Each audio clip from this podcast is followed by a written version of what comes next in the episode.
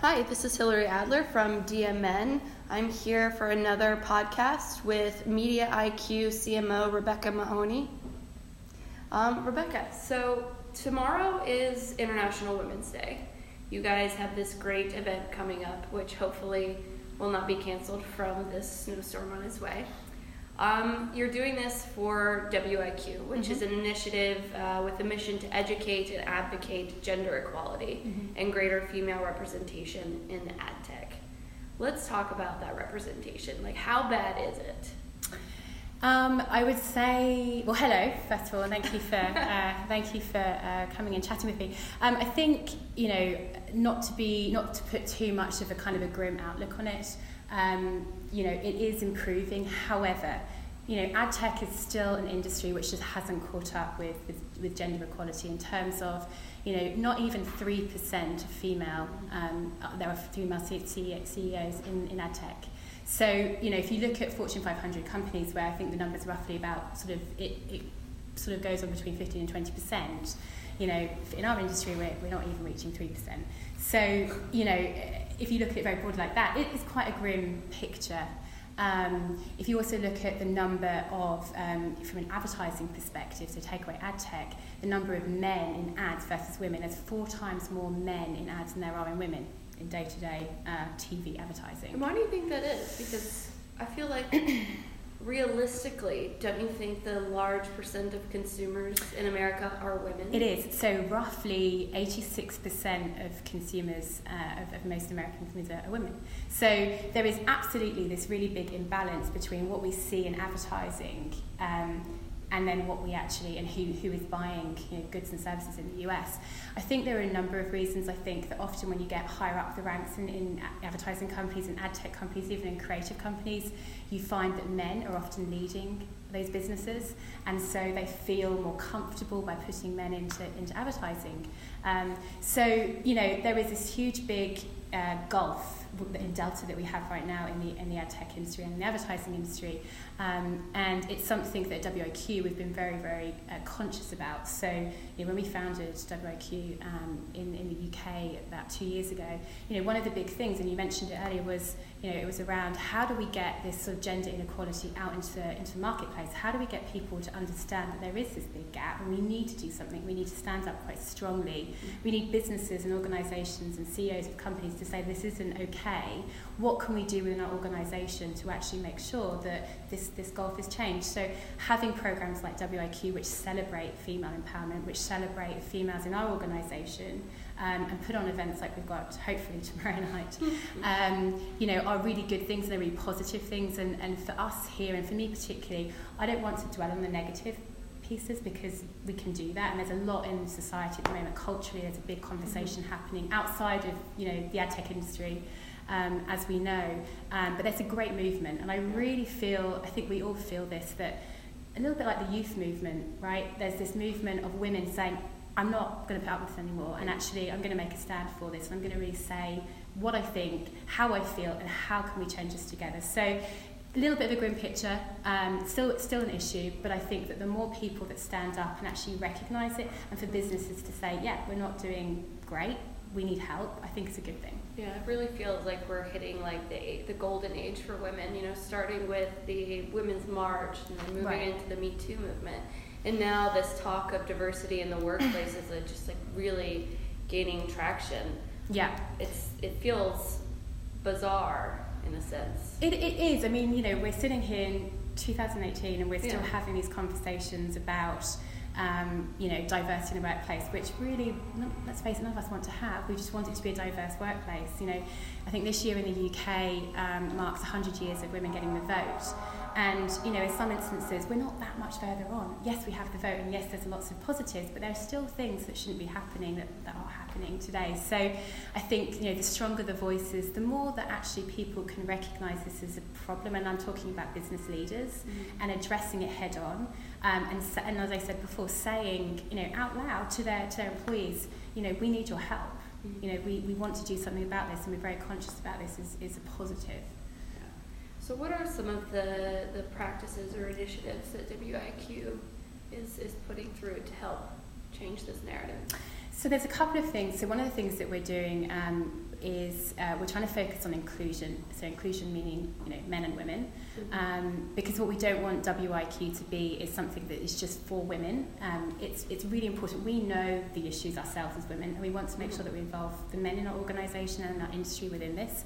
So we've actually started to put training in place. So we've done some training around confidence for men and women.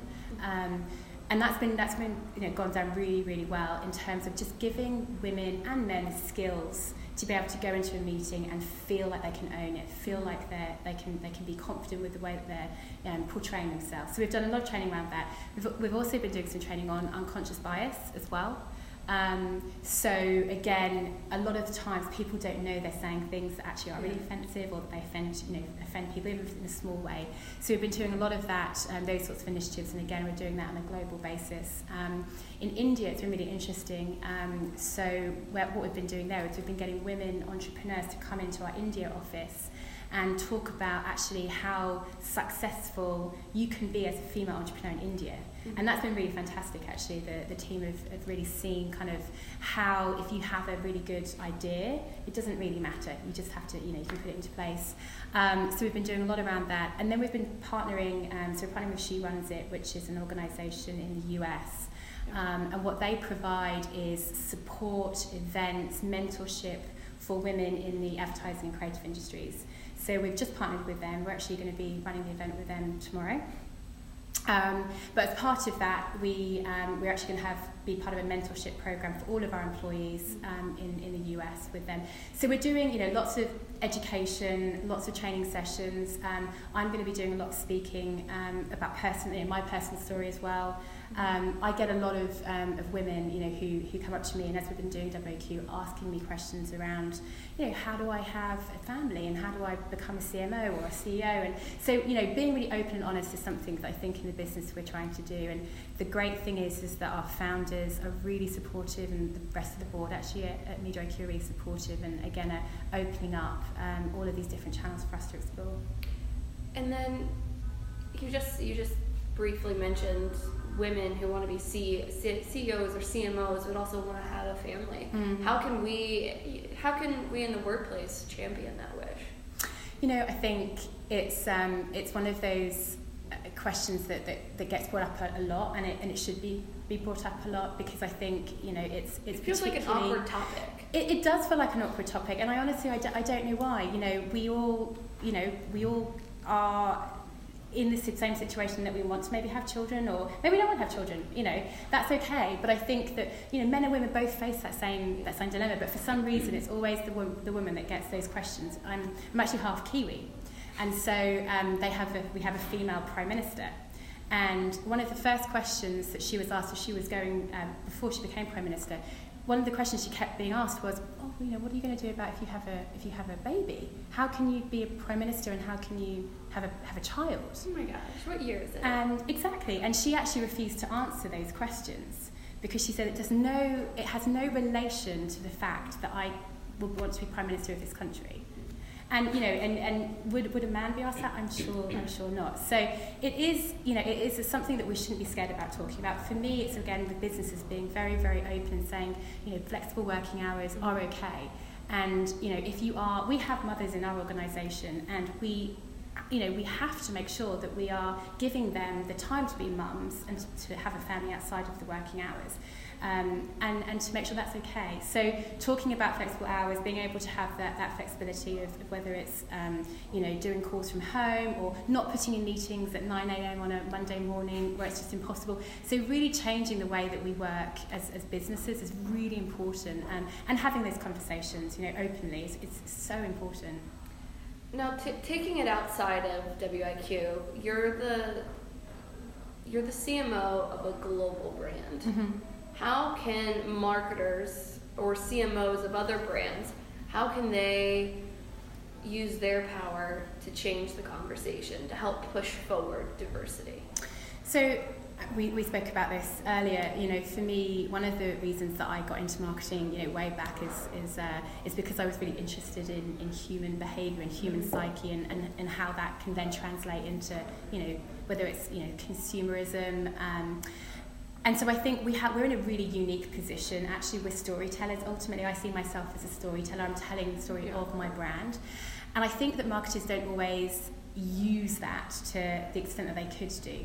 You know, we have an opportunity, especially right now, um, to, to really bring our, our brand into the forefront of that storytelling, of that narrative around diversity, show how we're um, you know, being diverse, sh- bringing in through advertising. So I, I mentioned the numbers earlier around there's four times more men than women in, in ads okay, so how do we as creative directors, how do we make sure that that's not the case, of bringing more women into the fold? Mm-hmm. So I think, you know, it's all about the storytelling, it's all about the way that we bring women into that conversation, being really open and honest as well. Um, you know, a lot of what I do as a, as a marketeer, is, as, certainly as a, as a global marketeer, is go around and tell my story. And, and it's not a particularly, it's not a really interesting story necessarily, but it's, it's, it's, you know, to try and help show that you can, you can be a marketeer and you can, you know, be a CMO global company, but you can also humanize that story a bit more as well. There's a face behind you know, my brand um, and, and IQ.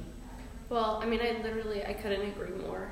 Um, and I think I, I can probably speak on behalf of like most women and say that we're really thankful for people in your position that are doing the active work that needs to be done to move this forward. Mm. Um, I mean, I've been, I feel like I've been on a tear for the last like four months covering this area and so it's, you know, thank you. Mm. It's a thrill to talk to you. Of course. Thank you very much.